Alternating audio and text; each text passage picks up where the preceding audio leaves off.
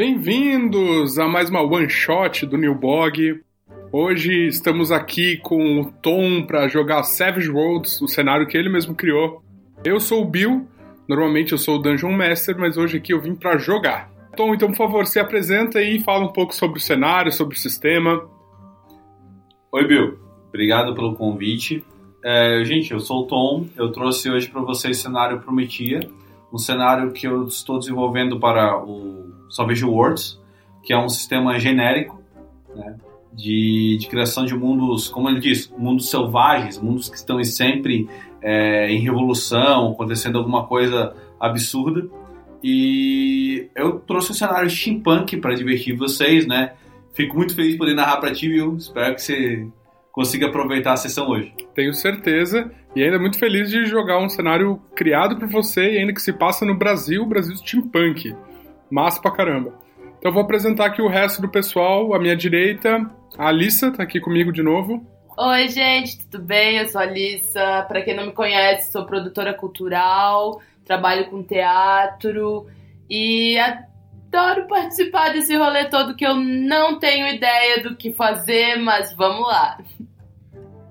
Obrigado mesmo por estar aqui, Alissa. E nós temos aqui na minha frente a Joyce. Oi, galera. É, eu sou a Joyce, trabalho com teatro, é, atuação em direção, dou aulas, adoro RPG e também vim aqui conhecer um sistema novo. Obrigada, Tom. Obrigada, Bill. E também o Du, que é um jogador antigo meu que está aqui para jogar com a gente. Oi, pessoal. Eu sou o Du, ou Eduardo. Eu já jogo com o Bill há bastante tempo. Não conheço esse sistema, nunca fiz, participei de uma gravação antes. Vamos ver como é que é. Parece que vai ser bem divertido. Isso aí, gente. Vamos lá, então.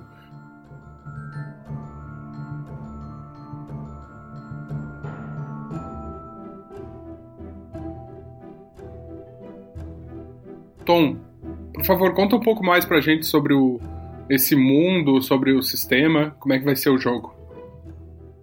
Tá bom, Bill. Bom, gente, pensem no seguinte. Nós temos um mundo no final do século XIX, né, lá por 1890, 1880. Em 1850, durante a Feira Mundial, uh, um atentado ocorreu e explodiu boa parte de Londres. Depois disso surgiu uma figura chamada maquinista, que aos poucos foi minando a Europa, assim transformando toda a, hegemonia europeia em escombros e ele criou um tratado, um tratado que dizia ao mundo como prosseguir se quisessem prosperar. Acontece que isso fez com que o mundo desse uma mudada drástica. Hoje, o centro do mundo são as Américas, né? principalmente a América do Norte e América do Sul. E daí o nosso cenário se passa no, em Terras Brasílias, que é o nome dado ao Brasil neste mundo. E os personagens de vocês, eles vão estar dentro dessa distopia. Né? Como houve uma mudança drástica do mundo em, organizacional em sentido de governo, uh, o governo brasileiro hoje ele é um império que segue o Tratado Maquinista à risca e que ele também segue a Igreja do Maquinista, que acredita que o maquinista é uma representação de Deus, é uma forma poderosa de comandar toda a sociedade. Né? Então a gente tem, com toda distopia, aquela separação drástica. Ou você é nobre, burguês, alguém rico, com o poder lá em cima, ou você é povão, que está lá trabalhando em fábrica, se expondo ao perigo, morrendo jovem, se sacrificando para que os ricos fiquem mais ricos. Né? E nesse cenário, vocês serão rebeldes, pessoas que estão ali no meio querendo acabar com essa tirania, acabar com o governo, acabar com a milícia da verdade, que é uma organização criada por nobres para criar um exército próprio que acabou se tornando tão poderosa que hoje ela é o braço direito do governo. A milícia da verdade é aquela tirania é, na forma de soldados que têm pouca preparação militar, mas eles têm muito acesso à tecnologia, à, à grande fonte de alimentação do, do mundo, que é o Neterium, que é um minério extremamente poderoso que ele pode energizar qualquer coisa. Armas, ele pode energizar é, veículos e também o povo do maquinista, que é o povo máquina. Esse povo máquina são pessoas feitas de metal, que elas têm o um núcleo de netérium, que é um, um núcleo é, radioativo que no corpo deles não vaza, então eles são teoricamente seguros de se ter por perto. E eles foram escolhidos pelo maquinista para serem é, aqueles que vão levar a sua palavra adiante. O povo máquina não necessariamente concorda com isso, mas como eles têm esse poder, eles fazem parte geralmente da nobreza do, da cidade. Né? E vocês, como membros da rebelião, estão unindo para conseguir fazer, dar algum golpe no governo, acabar com ele. Certo até aqui? Tudo certo. Uhum, uhum. Tô vendo várias semelhanças aí com, com o Brasil de 2019, mas tudo certo. é, a gente tem que tirar a expressão de algum lugar, né? É, eu devo muita inspiração desse cenário a obras nacionais como A Cova da Morte, que é uma obra steampunk, alguns livros que eu já li lá fora, é, Mortal Engines, é, Corte do Ar, etc. Obras steampunk que eu recomendo a leitura, né? Mas também coisas com, com, com a realidade. A, a milícia, na verdade, não tem como não associar a milícia com outras coisas, né? E a gente tem principalmente uma questão importante de história do Brasil. Eu aproveitei alguns elementos da história, né? Com a vida da, da família real para o Brasil e desenvolvimento do Rio de Janeiro, é onde vai se passar a história de hoje. E toda essa, essa questão do, da nobreza começar a dar as suas é, esmagadas no povão para conseguir prosperar, né?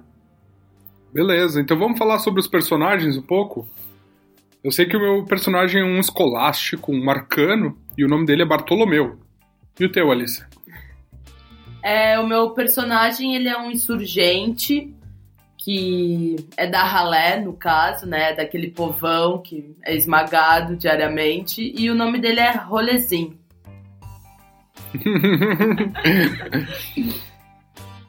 Vai, Joyce. É, o meu é a Sara, ela é um soldado. Uh, ela é membro da rebelião e ela tá aí buscando derrubar a milícia e esse governo tirano. Perfeito. Meu personagem é o Robert, ele é um homem-máquina. Os amigos próximos podem chamar, ele permite ser chamado de Bob. Ele faz parte da nobreza local, ele tem está numa situação social bastante avantajada, mas ele não está muito feliz com a condição atual das coisas, principalmente porque ele não acha respostas para as perguntas que ele tem. Ele quer saber de onde exatamente os homens máquinas vieram e não está satisfeito com, com o que é divulgado. Beleza, Tom. O que, que falta para a gente terminar as nossas fichas aqui? Bom, vamos começar para a parte de dados, né? Savage Worlds ele utiliza dados de 4 a 12 faces, né? E ele possui os atributos básicos, que são os atributos que determinam é, as coisas que você pode fazer. A força é sua capacidade física de levantar coisas, de empurrar, de afastar, né? É, agilidade é sua destreza, sua capacidade de ser rápido ou fazer as coisas com uma certa facilidade. Por exemplo, se você quiser abrir uma fechadura, geralmente é baseado em agilidade assim como é para utilizar uma arma. A astúcia é sua capacidade mental, tanto a inteligência quanto a esperteza. É você ser capaz de adquirir conhecimento e também capaz de utilizá-lo durante o, o, jogo. Né? Ah, o espírito ele é a força de vontade. É, o espírito vai determinar muito a sua resiliência mental e é, uma resiliência de coragem, de poder sobrepujar certos tipos de desafios. O vigor é a sua capacidade de resistir fisicamente. É a capacidade de aguentar um esforço muito contínuo uh, ou talvez aguentar aquele impacto no corpo quando, por exemplo, você leva um golpe com alguma arma de contusão, de corte. Né? Vocês começam com um D4 em cada uma dessas características, com exceção do Bob. O Bob já começa com D6 em força. E vocês têm 5 pontos para distribuir no resto. Vocês podem distribuir como vocês quiserem. Cada ponto gasto sobe em um dado a característica. É importante vocês considerarem que o máximo que você chega é 12. E o valor que você coloca na característica vai ser importante quando você for escolher uma perícia é, ligada a ela. Então vocês vão distribuindo aí o que vocês sentirem que é mais interessante, né? Dê uma olhada nas perícias que eu dei uma sugestão para vocês escolherem e é, vejam que é, atributo está vinculado a ela, né? Para ver que talvez vocês precisem mais. Mas são só apenas sugestões. Se vocês tiverem uma ideia para levar o personagem para outra direção, simbora, vamos trabalhar para fazer personagens bem vivos aqui. Beleza, então eu vou começar aqui.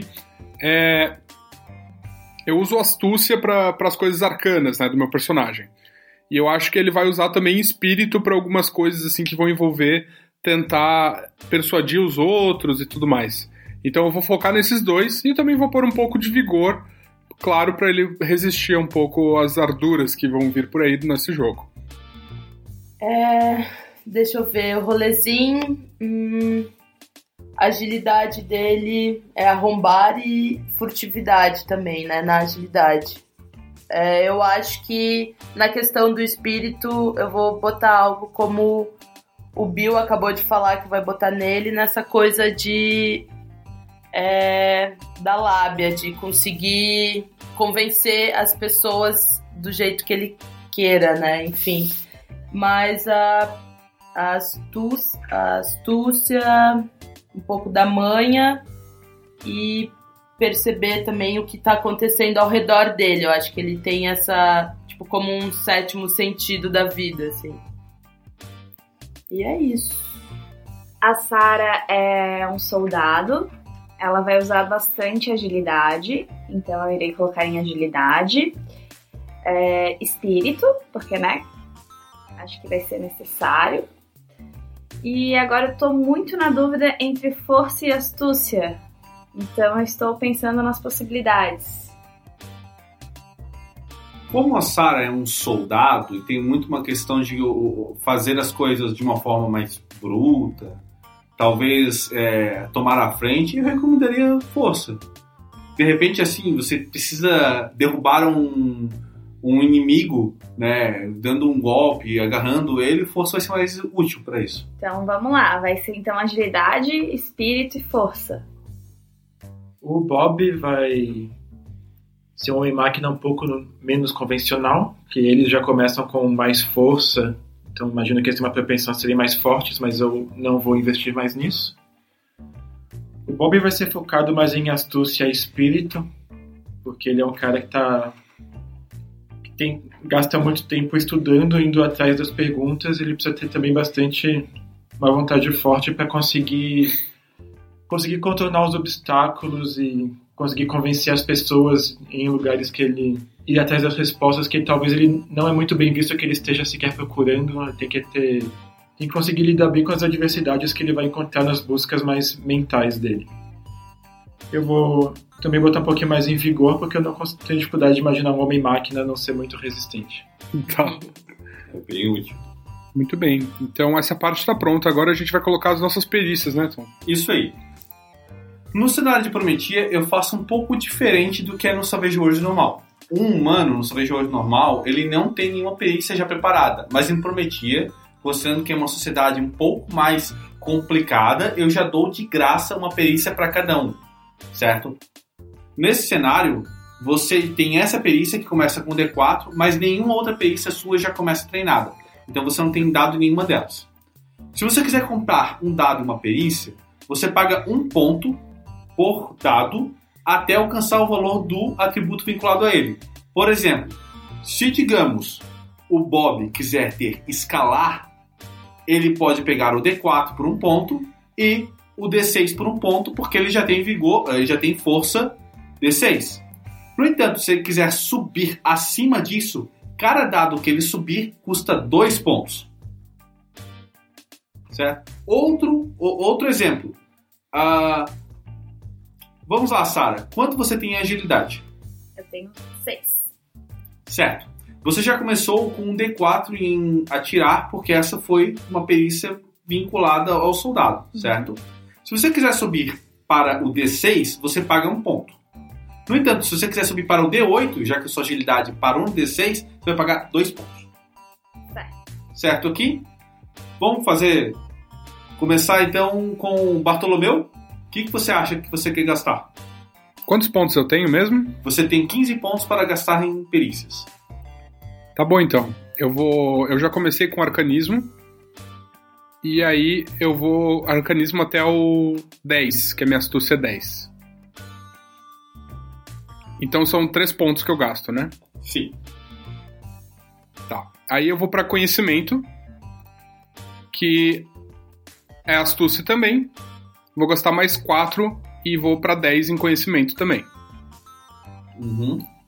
Então, como você está pegando conhecimento, o conhecimento ele vai funcionar para várias coisas que você pode ter durante o jogo. Seu conhecimento pode ser usado para você saber de história, você saber sobre alguma coisa de militarismo tal, mas você vai ter um foco em conhecimento. Tem alguma coisa em mente? Talvez entrar no arcanismo também de conhecimento? É, sim, meu personagem ele é bem focado para pesquisa mágica, né? Ele quer conhecer o, o porquê que esse Neterium surgiu e o que, que o Neterium faz. Então poderia ser conhecimento Neterium? Coisas Pode. pode ser vinculados a isso? E aí ele pode até querer estudar o Robert.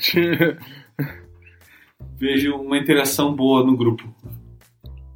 tá, então agora a próxima que eu vou pegar vai ser curar, porque eu acho que é muito importante curar os amiguinhos, né? Já que eu sou alguém muito é, astuto, eu tô pegando curar 10, no caso, D10. É, então fiquem tranquilos que vocês não vão morrer se eu estiver por perto.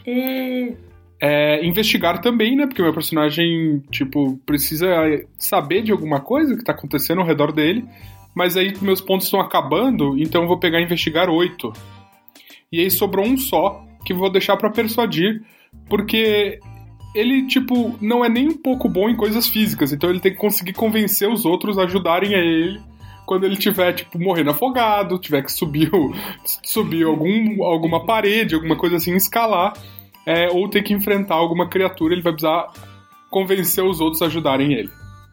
Bom, é uma descrição bem interessante. Você é um cara de mente, né? E é, o, o- tanto o Bob quanto a Sarah podem te levar nas costas, né? Pra, pra, pros lugares. Desde que você seja magrinho. Seu vigor é baixo, né? Meu vigor é 6. É, então é razoável. É, di- digamos assim que ele tem ossos duros e que não quebram tão fáceis, mas ele é bem magrinho. Ótimo. Bom, vamos seguir. Rolezinho. Então, rolezinho eu vou ter o Artimanha, que é um de 10, é isso? Acertei. Uh! É a manha, porque, né, menino da rua, a gente precisa saber falar com as pessoas, que é o 8. Um de 8. É, sobrevivência é muito importante nessa vida, não é mesmo? Vai ser um de 6. É, peguei arrombar e escalar, que os dois vão ser de 6. E por último, a furtividade, que é um de 8, porque a gente gosta de roubar, não é mesmo?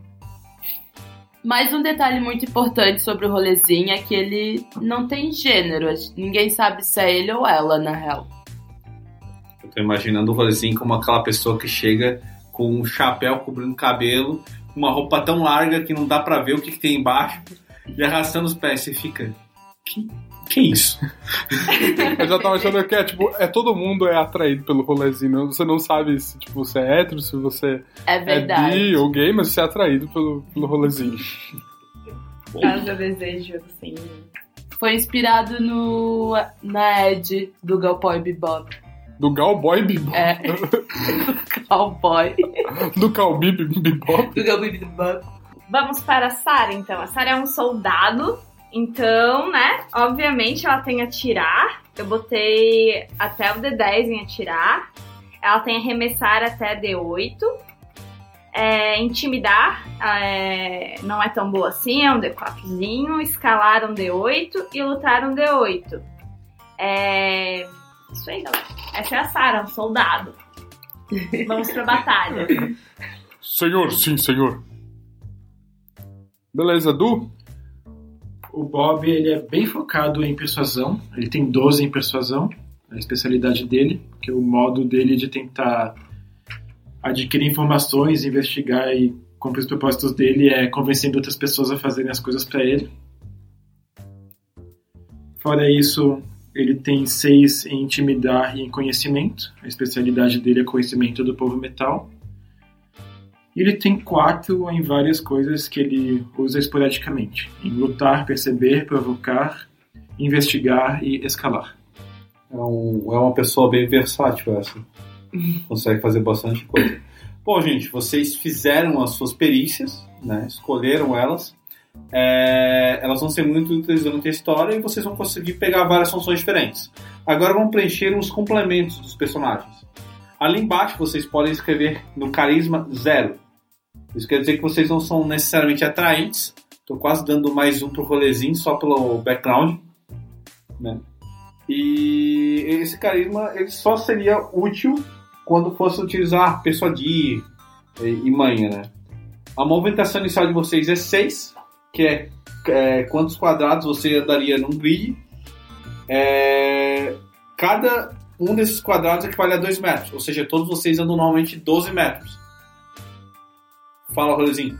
É, o rolezinho é mais um, é isso? Não, não, foi só, um- foi só um comentário. Ah, pô, chateado. Ah, o aparato de vocês é igual a 2 mais metade do valor que vocês têm em lutar. Ok? Então, é, se você não tem nenhum ponto lutar, você tem aparato 2. Certo? A resistência é 2 mais metade do valor de- do atributo vigor. Tá, então eu tenho vigor 6, então minha resistência seria 5? Isso mesmo.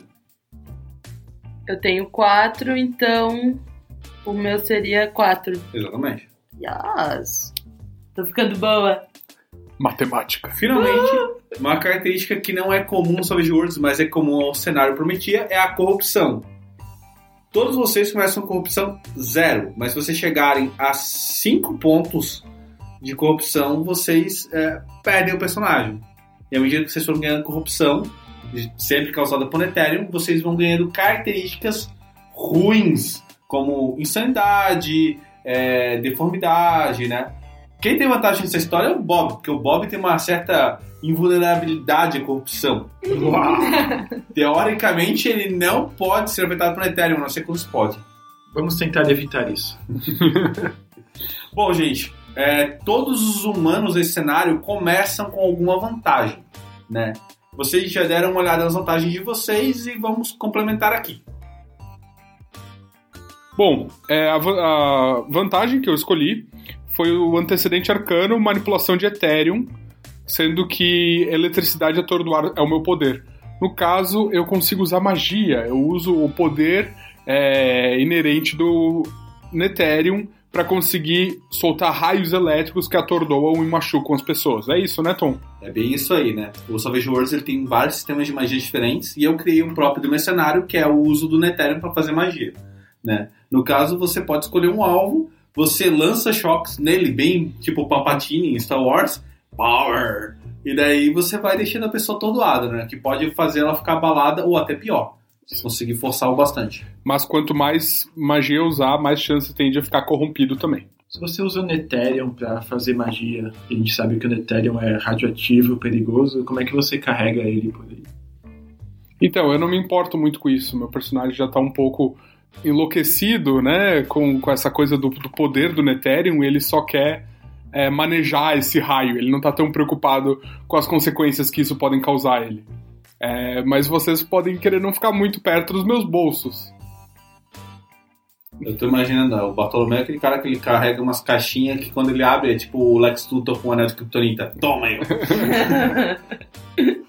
É isso aí. O Bartolomeu, ele é um velhinho com uma barba comprida, porém muito rala, que anda sempre corcunda e com as mãos, é, tipo o Sr. Burns, assim, as mãos próximas, assim, juntas magrinhas. E ele tem um, um vestidão, assim, uma, uma bata enorme, cheia de bolsos. Em cada bolso tem uns, uns restos de Netérium que ele usa pra conjurar as magias dele. Senhor, ele é uma bomba humana. É, Gente, que perigo. é esse é o querido Bartolomeu. Rolezinho, Eu. Então, o rolezinho, por ser um ladrão, ele ganha vantagem em arrombar, furtividade e escalar. É mais dois, né? É isso? isso. É... E, desculpa aí, e o meu rolezinho, ele é aquilo. Ninguém sabe exatamente o que é. Ele é magrinho, pode ser uma mulher, pode ser um homem, pode ser um animal. Ele é meio misterioso e ele gosta de roubar as pessoas. Então se liga aí, Bartolomeu. Se liga aí. Pode vir, pode vir. O Rolezinho mete a mão no bolso do Bartolomeu pra tirar dinheiro e pega uma bomba na mão. Exatamente. Parece ser o agradável. mundo vai acabar. Bom, Bobs, A vantagem do Bob é invulnerabilidade à corrupção, o que torna ele bastante resistente ao Ethereum. Ele consegue lidar com isso melhor que outras pessoas. Então ele não tem muito medo de estar perto do Bartolomeu, a princípio. Consegue conviver com ele melhor. Pode ser um. Podemos ter uma certa amizade já, talvez. Uma Um amizade, de con- relacionamento. uma amizade de conveniência, né? Porque, tipo, um quer estudar o outro, o outro não tem medo de ser explodido pelo um. E assim a gente vai. é, a invulnerabilidade ao Ethereum ela é virtualmente é, é, capaz de aguentar os raios do Bartolomeu, mas se, se o velhinho ficar meio endoidecido aí, dá uma corrida, Bob. E finalmente Sara. Sara, Eu sou membro da rebelião. Vamos descobrir agora o que é essa vantagem que ela me traz para o meu personagem. então, gente. Bom, a membro da rebelião é uma vantagem que ela trabalha com os bens. Os bens são uma característica dos Savage Worlds, dos sistemas Savage Worlds, que são pontos que você tem para poder usar durante a sessão e se salvar de perigos. Geralmente você começa com três bens e esses bens podem ser utilizados ou para rerolar algum dado ou para você é, fazer algum efeito durante o jogo. que nesse caso a gente tá usando umas fichas de pôquer hoje. Você perdeu um Benny. Voltou pra mim. Ok. A gente tá usando essas fichas, então. Isso. E a questão é, todos os personagens de vocês, eles têm uma centelha da revolução, que é uma característica sua, geralmente representada por uma frase, que é a sua frase de efeito. Quando você utiliza essa frase durante uma sessão de prometia, você ganha naquela cena especificamente três bens para serem usados naquela parte do, da, da cena, certo? Sendo que um membro da rebelião ele pode fazer esse uso duas vezes por sessão. A diferença é que você não ganha três fichas, você ganha só duas por cada uma das, dos usos. Pega aqui minha ficha de volta. Como assim não? Você começa com três, pode ficar com três, mas na hora que você for usar a sua frase de efeito, você vai ganhar apenas duas. Aproveita e já diz aí, o que, que você pensou? A revolução vem através da força e da luta armada. É um pouco inspirada. Bartolomeu, qual é a sua frase? Então, quando eu tiver numa situação bem apertada e eu precisar desses bens pra me ajudarem, eu vou falar: Sol Netarium salva! Ai, Deus. Pelo maquinista. Rolezinho. Então, a frase do rolezinho é a seguinte: bobeou, a vida leva. Ai, meu pai do céu, já vi que alguém vai ficar sem dinheiro no bolso. Vamos lá, Bob. A frase do Bob, já que ele é focado em persuadir, tentar fazer amizades e contatos, vai ser: Por que fazer inimigos quando você pode fazer amigos? E assim o rolezinho rouba o Bob. Poxa! Tá todo mundo querendo aloprar o coitado do Bob. Bom, gente, uma vez escolhidas as vantagens, vocês teriam a possibilidade de pegar complicações. Como essa é uma aventura one shot bem rápida mesmo, é, vocês não vão trabalhar com complicações. O único que já tem uma complicação é o pop coitado do Bob. Complicações são características divididas em menor ou maior escala, que elas dão pontos para que vocês aumentem um valor de atributo, que vocês comprem uma vantagem ou comprem perícias, certo? Ah, o Bob ele começou com uma complicação chamada corpo de metal. Normalmente, o nosso amigo Bartolomeu pode curar as pessoas, afinal de contas, ele tem uma cura legal. No entanto, o Bob ele é feito todo de metal, basicamente. Então, para conseguir curar ele, precisa de artimanha, o que faz do rolezinho um grande amigo. Ah, basicamente o que acontece é que o, o rolezinho tá engembrando uma cura ali, fazendo. juntando uns arames. Gambiarra. Gambiarras. Gambiarra é o rolezinho. Chiclete, arame. Clips, o que tiver a gente resolve. Ok, entendido então. Bom, para acabar, vocês escolheriam um grupo. Como eu estou colocando vocês numa situação, eu vou escolher o tipo de grupo de vocês, que é a rebelião. A rebelião quer dizer que vocês têm vantagem para procurar nas ruas por informações e ter contato com o povo. A complicação de vocês é que vocês começam sem equipamento. Ah, Então, vocês só vão ter o equipamento que eu entregar para vocês para poderem usar nesta, nessa nossa aventura hoje. Certo? Se tiver um bolso e se nesse bolso tiver uns restos de Netérium, pra mim tá ótimo. Beleza. Né? Eu abro meu peito e dou um pouco pra você. Ah, então uma, uma concha de sorvete pra tirar o. o Netérium do peito do Bob.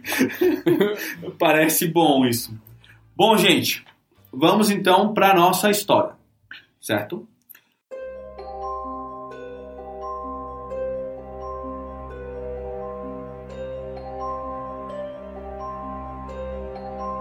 O ano é 1888 no calendário normal, mas se formos usar o calendário do Tratado Maquinista, é o 35º ano do tratado. Terras Brasílias atualmente está sob o controle do imperador Dom João VII, que é um déspota que segue todas as regras do maquinista, o que faz dele um nobre arrogante, difícil de lidar e que usa a milícia para esmagar qualquer chance de abalarem sua tirania. Só que nas ruas vocês têm várias vozes abafadas que ficam clamando por revolta. Por conta disso, surgiu um líder chamado Zacarias, um homem misterioso que reuniu vocês para tentar abalar a milícia verdadeira, causando algum baque no governo, e ele tem um plano para roubar uma bomba de Ethereum, o que deixou o nosso amigo Bartolomeu extremamente empolgado. É, Neto, Bartolomeu gosta. Eu quero que vocês imaginem o Rio de Janeiro no final do século XIX. Aquelas ruas povoadas de gente levando carrinho de um lado para os outros. Vocês têm as fábricas que soltam aquelas fumaças constantes. Vocês têm carros feitos, movidos a vapor e alguns até mesmo a etéreo, que ficam percorrendo aquelas ruas largas. E vocês têm casas que estão abarrotadas de gente. Como muita gente é, não tem onde morar, eles acabam tendo muitos cortiços, né? Que são lugares no qual as pessoas, como vocês, conseguem se esconder. Vocês quatro foram convocados até o porão de uma dessas casas. E no momento vocês estão diante do Zacarias. Zacarias é um homem alto, calvo, com sobrancelhas grossas e uma postura rígida, que tem uma certa semelhança com alguns dos militares da milícia verdadeira. Ele usa roupas justas e um casacão por cima, fazendo ele parecer um homem que trabalha realmente na- nas fábricas. A diferença é que ele não tem aquelas características normais de quem trabalha nas fábricas, como uma pele muito rígida e coberta de, é, de fuligem do carvão. Ele trouxe vocês até ali para informar a vocês qual é o plano. E agora vocês estão diante deles ouvindo o homem falar. Muito bem. Esperamos por isso há algum tempo, mas finalmente surgiu uma brecha para podermos invadir uma das sedes da milícia e roubar o Netérium para causar um estrago. Nosso plano é simples. Precisamos pegar essa bomba e lançar sobre uma das sedes do governo. Isso vai fazer com que eles fiquem perturbados por algum tempo. Vamos aproveitar que no momento uma das sedes deles está passando por algumas reformas e quando explodirmos ela não causaremos tanto estrago às ruas. Pelo menos assim é o que eu espero. Hum, tomara que a gente cause estrago mesmo. Ah, Quanto mais estrago, melhor. Acalme-se, Bartolomeu. Você vai ter a sua oportunidade. Quero saber, estão comprometidos com a causa? Sim, senhor. A revolução vem através da força e da luta armada. Você vai me pagar? Seu pagamento será você capaz de viver em tranquilidade em sociedade, por exemplo, sem ser tão perseguido. Ou talvez até mesmo você consiga tirar algumas coisas dos cofres do Amilícia quando estiver na base deles. Ah, então beleza. Fechou. E você, Robert? Eu prefiro métodos menos violentos, pessoalmente. Mas se você está con- convencido que essa é a nossa melhor opção, eu vou continuar te seguindo. Devo dizer, eu temo um pouco pelas nossas atitudes, mas neste momento a milícia deixa poucas opções. Batidas recentes levaram muitos dos nossos homens e eles têm até mesmo prendido gente inocente. Eles estão querendo acabar com a revolução de uma forma bruta e direta e nós precisamos responder da mesma forma. Por isso, eu conto com vocês para causar esse estrago. Estarei acompanhando vocês por fora, mas quero que vocês sigam pelos túneis até essa base. Eu vou deixar um mapa com Bartolomeu e ele deve conseguir conduzir vocês. Esses túneis, eles são antigos. Foram abertos por outros como nós antes. Só que eles têm uma boa faixa de acesso até as bases e talvez uma praça próxima por onde poderemos escapar. Hum, Muito bem. Escapar pode ser algo bom, mas se não der, não tem problema. A gente morre pela causa. não. Uhum. Acalme-se. Vou deixar alguns equipamentos com vocês e entregar o que for necessário. Acredito que Sara necessitará de uma pistola. Opa, deixa a vela aqui. Bom peso, bom, bom equilíbrio. Pá, pá. Ok, obrigado. Bom, eu creio que Rolezinho precisará de alguns equipamentos para abrir as fechaduras no meio do caminho. Então aqui estão. Aproveite-os. Muito obrigada. Vou guardar porque ninguém precisa ficar olhando o que eu tenho. Eu deixarei também com vocês uma mochila para carregar a bomba de Netérium. Deixarei com o Robert, que é quem tem a maior resistência e poderá aguentar a presença do minério. Então aqui está. É claro, cumprirei essa função que me foi dada. Finalmente, fico um pouco confuso, Bartolomeu. Que tipo de equipamentos você precisa? Uma concha de sorvete. Uma concha de sorvete. Sim, sim. Tudo bem, eu providenciarei alguma coisa. E- Essa espátula aqui lhe serve? Dá pra pegar sorvete com ela? Talvez, dá para pegar massa com ela. Ah, então serve. É, é pra pegar o Netérium do coração do Bob. Se você tiver Netérium sobrando, eu preferiria que ele usasse o meu só em último recurso, como um último recurso. Bom, eu não carrego este minério por aí, mas é possível que vocês encontrem algumas unidades dele na base que vocês vão. Agora que já estão instruídos e preparados, alguém tem alguma última dúvida? Não. Quando podemos fazer bom? Logo. Então, logo tenham conseguido a bomba e escapado, encontrarei vocês para levá-los até o lugar onde vamos soltar a bomba. Vejam ali naquela parede. Há uma passagem escondida por trás daquelas tábuas. Utilizem ela para chegar até os túneis. Eu conto com vocês. Sim, senhor. Finalmente minha espinha torta será uma vantagem. Vamos, vamos. Ai, até mais. Vocês tiram as tábuas do caminho e veem uma passagem estreita, mas que permite que até mesmo o Robert passe por ela. Depois de seguir por cerca de alguns tantos, uns 10 metros mais ou menos, a passagem começa a ficar inclinada para baixo. E depois de mais alguns metros, vocês saem numa espécie de túnel largo que vem tanto de um lado para o outro, iluminado por ah, pequenas tochas. Elas parecem ser acendidas de vez em quando por uma espécie de mecanismo automático colocado ali. Vocês percebem que o túnel ele é pouco utilizado. Não existem marcas no chão que denunciam a passagem recente No entanto, ele parece ter sido muito bem estruturado. Tom, maquinista, é, eu quero tentar analisar as marcas de poeira no chão para saber há quanto tempo que alguém passou aqui, faz quanto tempo que esse túnel não é usado. Eu vou passar dois dedos na poeira do chão e colocar eles na boca. O gosto é árido, já esperado. Você percebe uma certa quantidade de sujeira que te faz sentir aquele ardido no fundo da garganta. Hum, sujeira. Hum.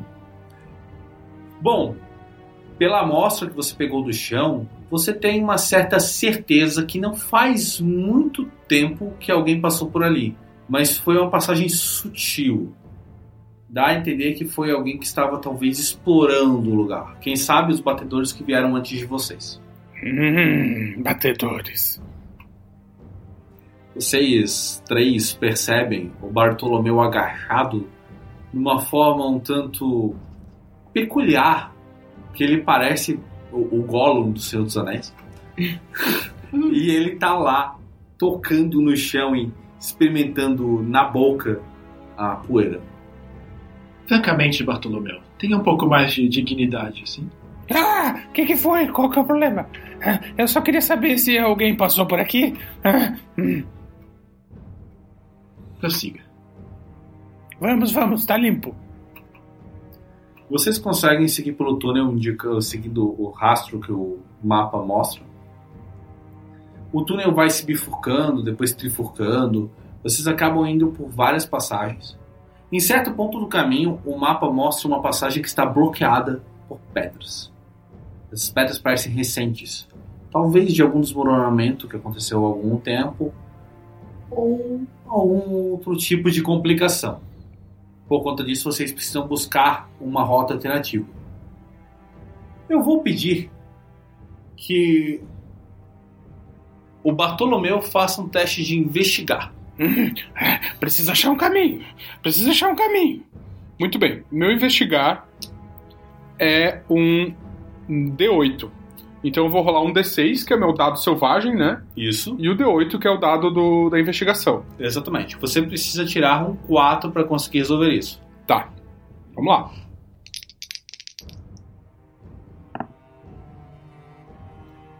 Foi um 5 no dado selvagem e um 3 no D8. Beleza, você escolhe um dos dois resultados para utilizar. Vou usar, obviamente, o 5, né? Perfeito.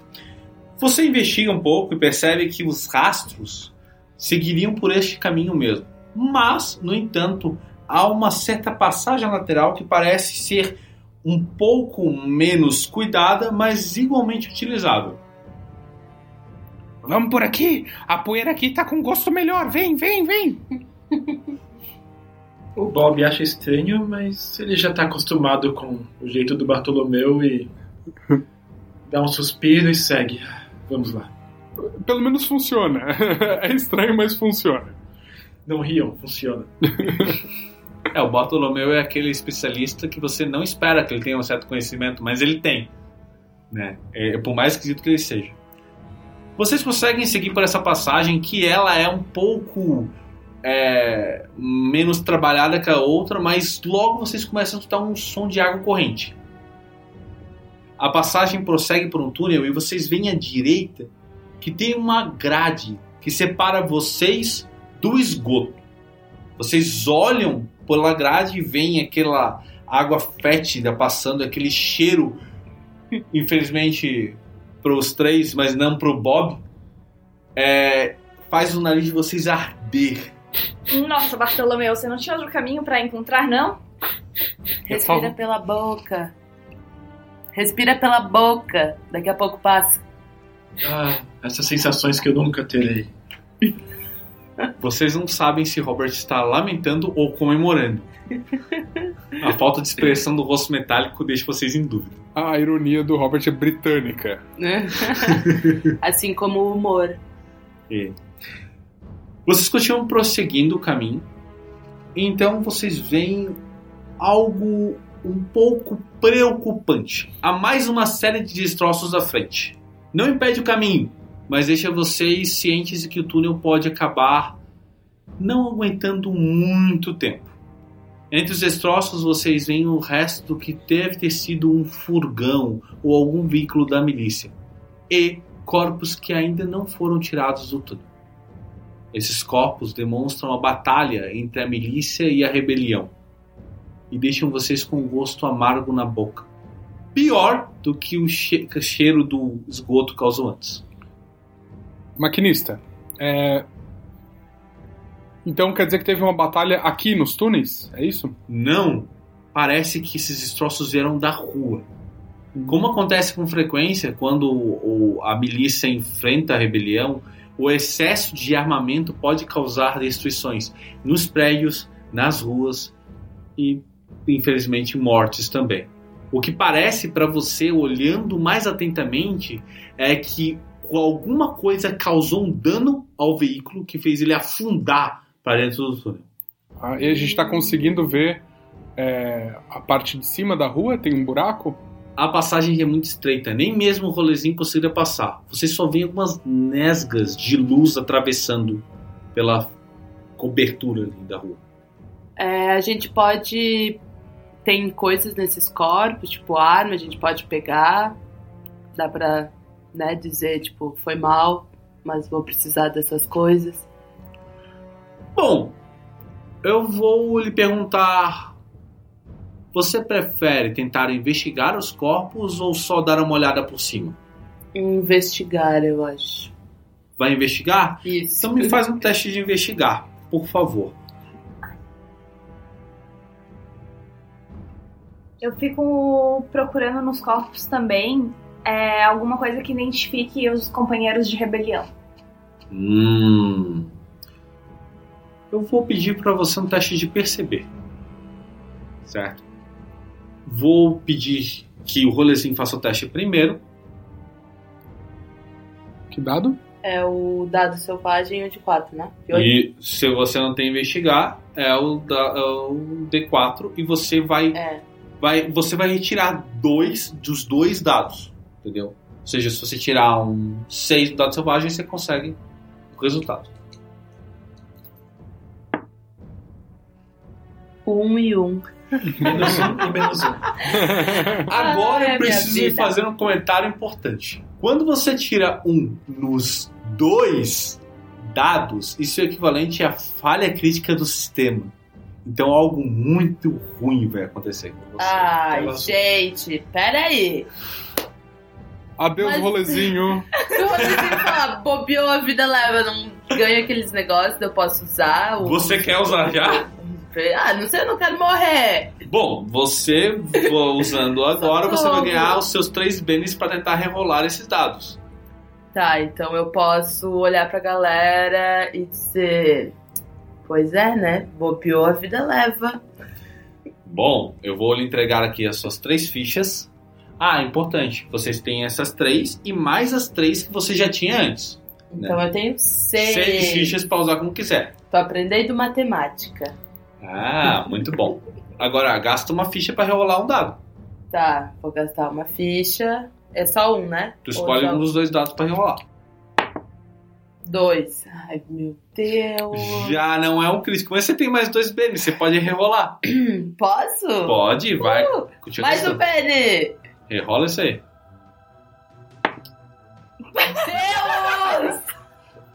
O maquinista não quer que você tenha sucesso. Deu dois novamente Ah. no dado dela. Você tem mais um e você ia usar nessa cena só. Depois, então usa o É, último. Tá, vou usar Vai lá, e tira um. 6 pra passar logo nesse negócio aí. Usei todos os meus três Bênis. bens que eu ganhei com o Popiô A Vida Leva.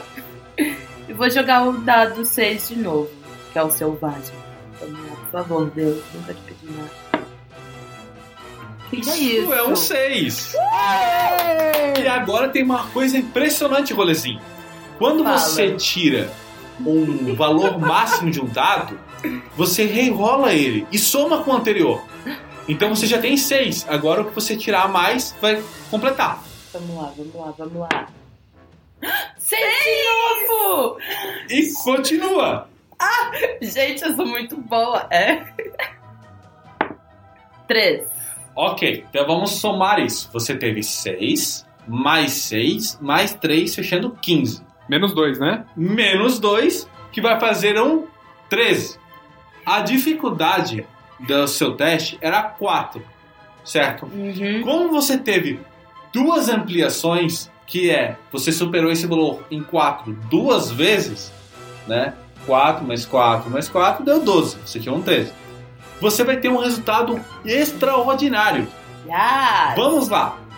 Você começa a vasculhar os corpos e a princípio ignora o pessoal da rebelião. Geralmente eles não têm nada. Mas você encontra um soldado que dá pra ver o, o- o- a roupa dele de miliciano e você saca. É este cara. Este é o cara que eu vou roubar. Você começa a procurar no corpo dele e você nota que ele tem um coldre, uma pistola de raios. Uma pistola energizada por Netérium que pode desferir raios atordoantes, muito parecido com o que o Bartolomeu faz. A pistola está carregada e é particularmente segura. Você sente que você poderia tentar utilizá-la. Além disso, você olha ali e encontra uma identificação novinha para ser usada. E para fechar, completando aquela sua segunda é, ampliação, eu vou lhe dar um canivete. Gosto. Um canivete que pode vir a ser útil mais à frente. Ô, Rolezinho, ô, Rolezinho, me dá essa pistola aí. Jamais. Bom, gente, vamos com calma que agora é a vez da Sara fazer a sua investigação ali no meio. Sara, você tem perceber? Não. Então vai pro D4 também, que nem o colezinho. e mais o dado selvagem, porque você é uma carta selvagem, você rola o dado extra. Eu vou inclusive pegar o mesmo dado que o Rolezinho jogou aqui na mesa pra garantir a sorte dele. Boa sorte. Que o maquinista esteja com você. 4 e 2. Hum. Como esse 4 foi no seu D4 e é o valor máximo, você estoura ele. Então pode rolar de novo. Vamos ver se consegue isso aí. Eita, vamos lá, rola aí, rola aí. Vem D4 pra mim. E 4! Mais 4. Agora joga mais uma vez. Dois. Mais dois. Ó, 4 mais 4 mais 2, 10. Menos 2, 8. O resultado é necessário eram 4, você teve uma ampliação. Vamos lá. Enquanto você vasculha os corpos, você repara em algo muito familiar. Numa das moças que está mais próxima do veículo. Ela, infelizmente, perdeu boa parte do rosto. No entanto, quando você chega perto dela, você reconhece a corrente que ela leva ao pescoço. Como você teve um treinamento de soldado, você teve muito contato com outras pessoas que estavam ali no meio e acabaram se reunindo com a rebelião.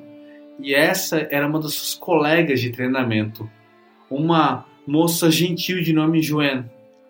Você olha o que resta da Joanne e você sente aquele aperto no peito da perda de uma companheira de rebelião. Eu me ajoelho ao lado do corpo dela e falo que a luta dela acabou, mas a nossa missão não. Vamos seguir adiante. Olho para o rolezinho e falo: Rolezinho, suas habilidades não são tão boas. É, me passe a arma. Não, Rolezinho, me passe a arma. não. Há grande chance de você se machucar. O que, que tu vai me dar em troca? A sua vida, sua proteção. Ai, querida, não. Hum, hum. Aquele momento de animosidade faz vocês ficarem um pouco tensos. O único que parece estar lidando com a situação com até, não necessariamente uma frieza, mas com uma, uma postura um pouco mais séria, é o nosso amigo Robert, que observa tudo de longe. Mas nesse momento, Robert vai se aproximar para tentar apaziguar um pouco. Só enquanto o Robert está se aproximando, eu tenho uma dúvida, maquinista. Manda. O carro seria movido a Ethereum? Não, o motor dele claramente era a vapor e estourou no processo. Você consegue ver o buraco onde deveria estar a caldeira. Ah, que pena, que pena que não era no Ethereum. Ok, era só isso. Tudo bem. Companheiros, nós temos aqui um objetivo em comum. Não deixem essa pequena desavença criar inimizade no nosso grupo. É, só uma arma, sossega. Temos que fazer uso dos melhores talentos de cada um. Tenho certeza que. Tenho certeza que cooperando será muito melhor. Ai, meu Deus, tá bom. Pega essa arma. Eu pego a arma dela, dou uma analisada, vejo se ela tá carregada, ela está carregada. Sim. As armas feitas por Netérium, elas têm uma carga teoricamente finita. No entanto, ela tem uma chance de acabar é, lhe dando um coice no processo. Quando você utiliza uma arma de Netérium, você é, faz um teste de espírito para ver se o Netérium não lhe afeta. Tá. E eu analiso a possibilidade de usar essa arma para dar um tiro no e abrir caminho na passagem que estava fechada lá atrás, a anterior. Hum, é possível que você faça isso. Seria interessante tentar, mas você não sabe como isso vai abalar os túneis. Você É. tem agora um momento de decisão. Hum, abalar os túneis. Boa ideia. Não faça. Mas acho que teremos um problema, porque iremos entregar a nossa posição. Tem razão, tem razão. Você é muito esperta, Sara. Além de que pode matar todo mundo, né? Assim. Essa, essa é uma decisão um pouco difícil, eu entendo. De qualquer forma, o Bartolomeu percebe que apesar de vocês terem feito um desvio, vocês estão chegando ao destino. Quem sabe para uma fuga rápida. Mas por enquanto vamos seguir por aqui pelos esgotos. Hum, adoro esgotos. Hum, seu ratinho. Inesperado esse comentário. Desculpa, o rolezinho é meio rebelde às vezes. Meio rebelde? Eu pensei que você era da rebelião. Como Mas assim? ele é meio? rebelde dentro da rebelião, entendeu? ele é rebelde, rebelde. Ele é rebelde meio. Bom, gente, vocês acabam conseguindo seguir pelo túnel. E ele leva até uma porta, ou melhor, um bloqueio improvisado. Com uma certa ajuda do Robert, Sarah consegue deslocar a porta um pouco, ou essa, esse bloqueio um pouco para o lado, e vocês se deparam com um amplo porão, lotado de caixas lacradas cobertas de pó e alguns equipamentos enferrujados. Claramente é um depósito que não é muito utilizado, mas as marcas da milícia verdadeira ocupam praticamente tudo ali no espaço. O buraco que vocês passam, ele foi aberto pelo lado que vocês vieram. E vocês conseguem reparar que ele conseguiu ser escondido por conta de algumas caixas que foram empilhadas na frente dele. Claramente, o pessoal da milícia não se deu ao trabalho de ficar observando muito esse depósito. Senão, com uma certa busca mais minuciosa, eles teriam reparado nesse buraquinho que foi deixado ali. Ah, ah, caixas. Poeira. Ah, ah, me ajuda aqui, rolezinho. Vamos abrir isso aqui com seu canivete. Vamos! Vocês vão tentar procurar ali? É, sim, sim, juntos. É.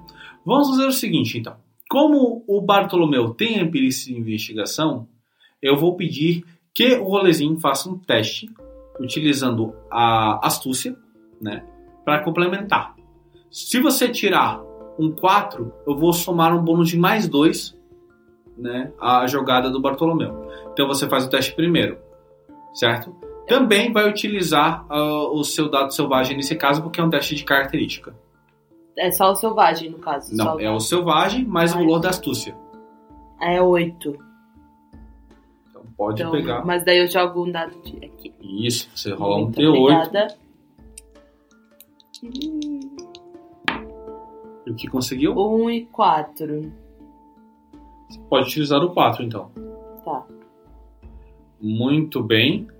Ah, agora é o Bartolomeu. Você faz o teste de investigação. Então- com um bônus de mais 2. Então, como ela conseguiu, né, eu recebi um bônus. Isso. Minha investigação é D8, então vai ser o D6 mais o D8. Isso. né, o D6 meu dado do selvagem e o D8 meu dado da perícia, somado com 2. Vamos lá. Ok, 4 e 4 nos dois. Então, totalizando 6 é um sucesso, mas um sucesso light. Isso, você conseguiu achar algumas coisinhas interessantes. Enquanto você vasculhava as caixas, você começa a, a reparar que elas já fazem algum tempo que não são utilizadas. Né? Tinha uma quantidade grande de poeira ali que denunciou que elas não são manejadas há pelo menos alguns meses. Hum, poeira. Você vai batendo com os nós dos dedos nas caixas, né? Até achar uma que está mais recheada. Então, você usa a habilidade do rolezinho de enfiar a faca. E no processo você tem aquela abertura da caixa que acaba soltando mais poeira. Você sente aquele cheiro ocre, né? De sujeira. Mesmo o rolezinho que já tem um hábito de lidar com esse tipo de coisa acaba se engasgando no processo, né? E vocês encontram dentro várias e várias caixas de metal que elas parecem ser provisões que por algum motivo estão escondidas ali. Provisão de comida? Algo assim? Eu pego uma das caixas e tento abrir ela. Sim, são rações normalmente utilizadas para saciar o pessoal que trabalha nas fábricas, né? Conseguir dar alguma coisa para eles comerem. O que é estranho, porque já faz algum tempo que o pessoal do governo vem dizendo que por acaso as provisões não estão em dia, não tem provisões suficientes para todo mundo. Ah, estão escondendo, estão estocando. Estão Cê- fazendo a população passar fome. Isso aí, Sara, vamos levar isso aqui embora pra dar pro povo. Estão se preparando para alguma coisa. Eu tô pegando umas pra mim. Nunca se sabe. As latas de provisão não são exatamente pesadas, mas elas ocupam um certo espaço. Então você não consegue levar muitas assim. Umas três Eu ia ou dizer quatro. duas, já tava bom. Ah, duas tá ótimo, bem fácil de conseguir. Enquanto vocês observam as caixas, né? Robert e Sarah conseguem ter uma visão um pouco melhor do lugar. Tem uns canos que passam pelo teto, provavelmente levando água e algum outro tipo de, de necessidade do lugar. E vocês conseguem ver uma porta de metal a um canto. Ela parece aquele tipo de porta que só abre pelo lado de fora. Do lado de dentro tem uma tranca estranha. Ela possivelmente é arro- arrombável, mas há uma certa dificuldade de fazer isso.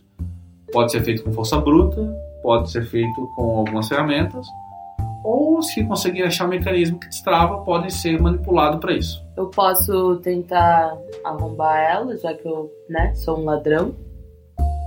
E eu tenho perícia em arrombar. Bom, E furtividade. Não sei se furtividade não é disso, né? a furtividade seria mais para você se esconder, se mover sem ser ouvido, tudo mais, mas é é uma habilidade que você tem como né, um exímio ladrãozinho. Ah, então eu posso ir arrombar a porta. Rolezinho, Fala, querido. antes de você a- abrir essa porta para que a gente saia daqui, vamos parar um minutinho para escutar, ver se não tem sons do lado de fora, para ter uma ideia do que nos aguarda. Ótimo. Como é uma ação em conjunto, eu vou pedir que a pessoa com maior perceber faça o teste. 34 em perceber. Não, eu não tenho perceber. Então, no caso, é o Bob, né? Que tem D4. Então, o Bob vai rolar. D4 mais o D6. Nesse caso, 100 menos 2, porque ele tem. Sim, exatamente. 1 um e 3. Eu posso usar um. Um Bene para rerolar. Um para rerolar. Então, eu vou usar um para rerolar o D6. D6 novamente. Vou usar mais um.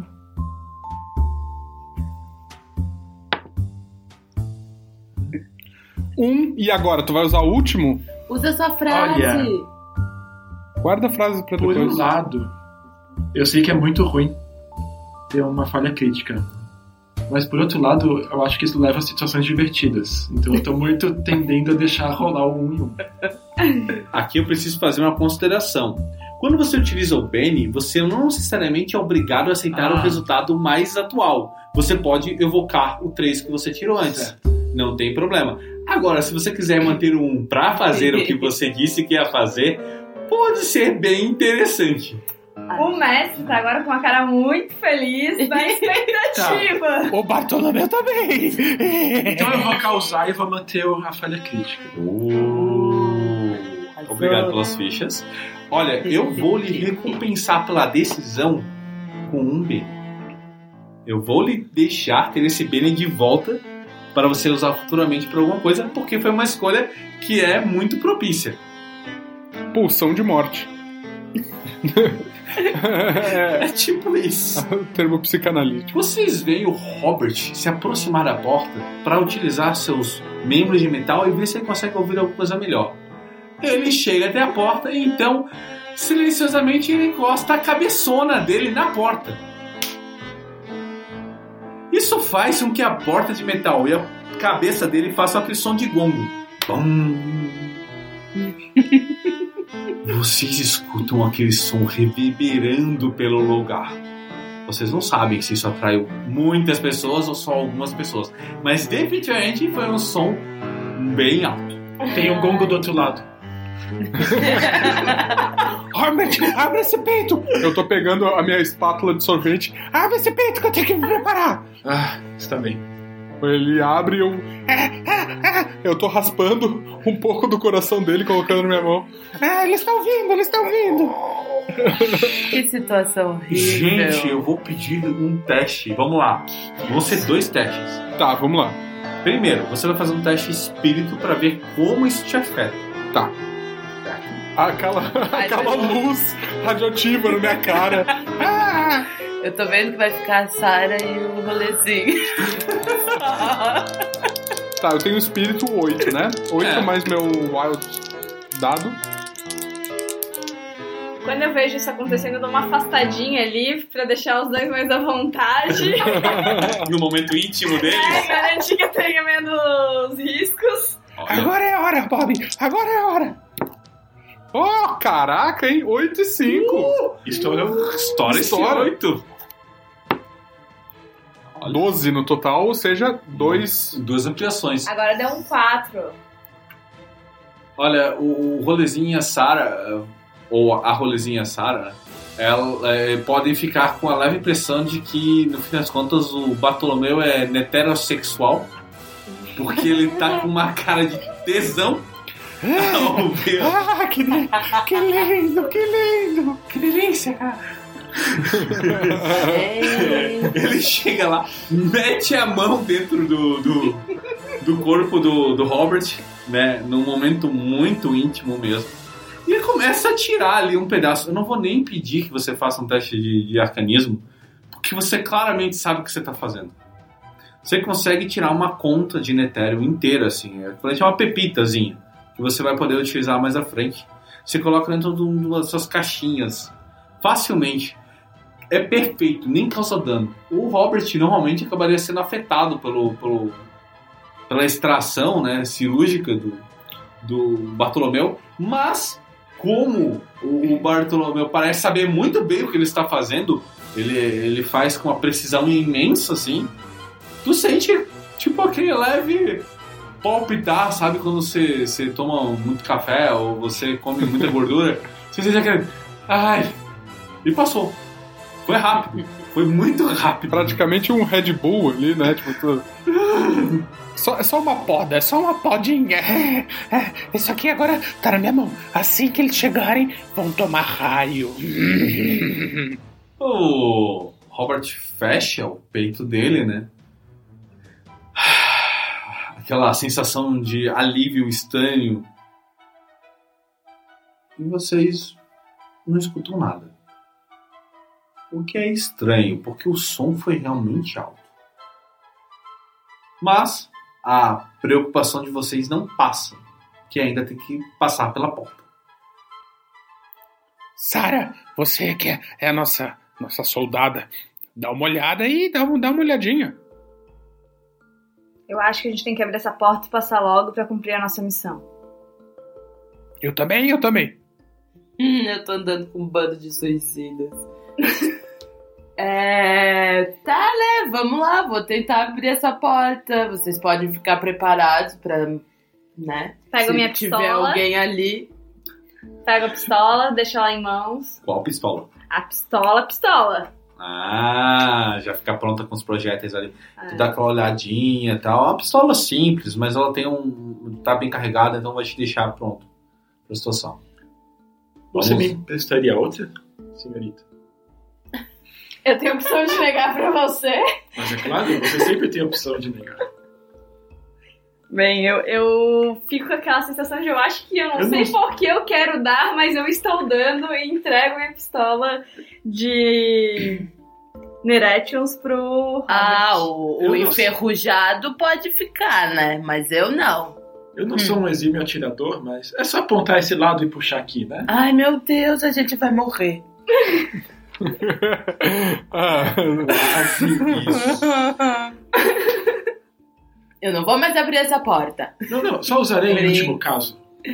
Atira, atira! Agora! Seu louco, Muito bem. vai chupar poeira.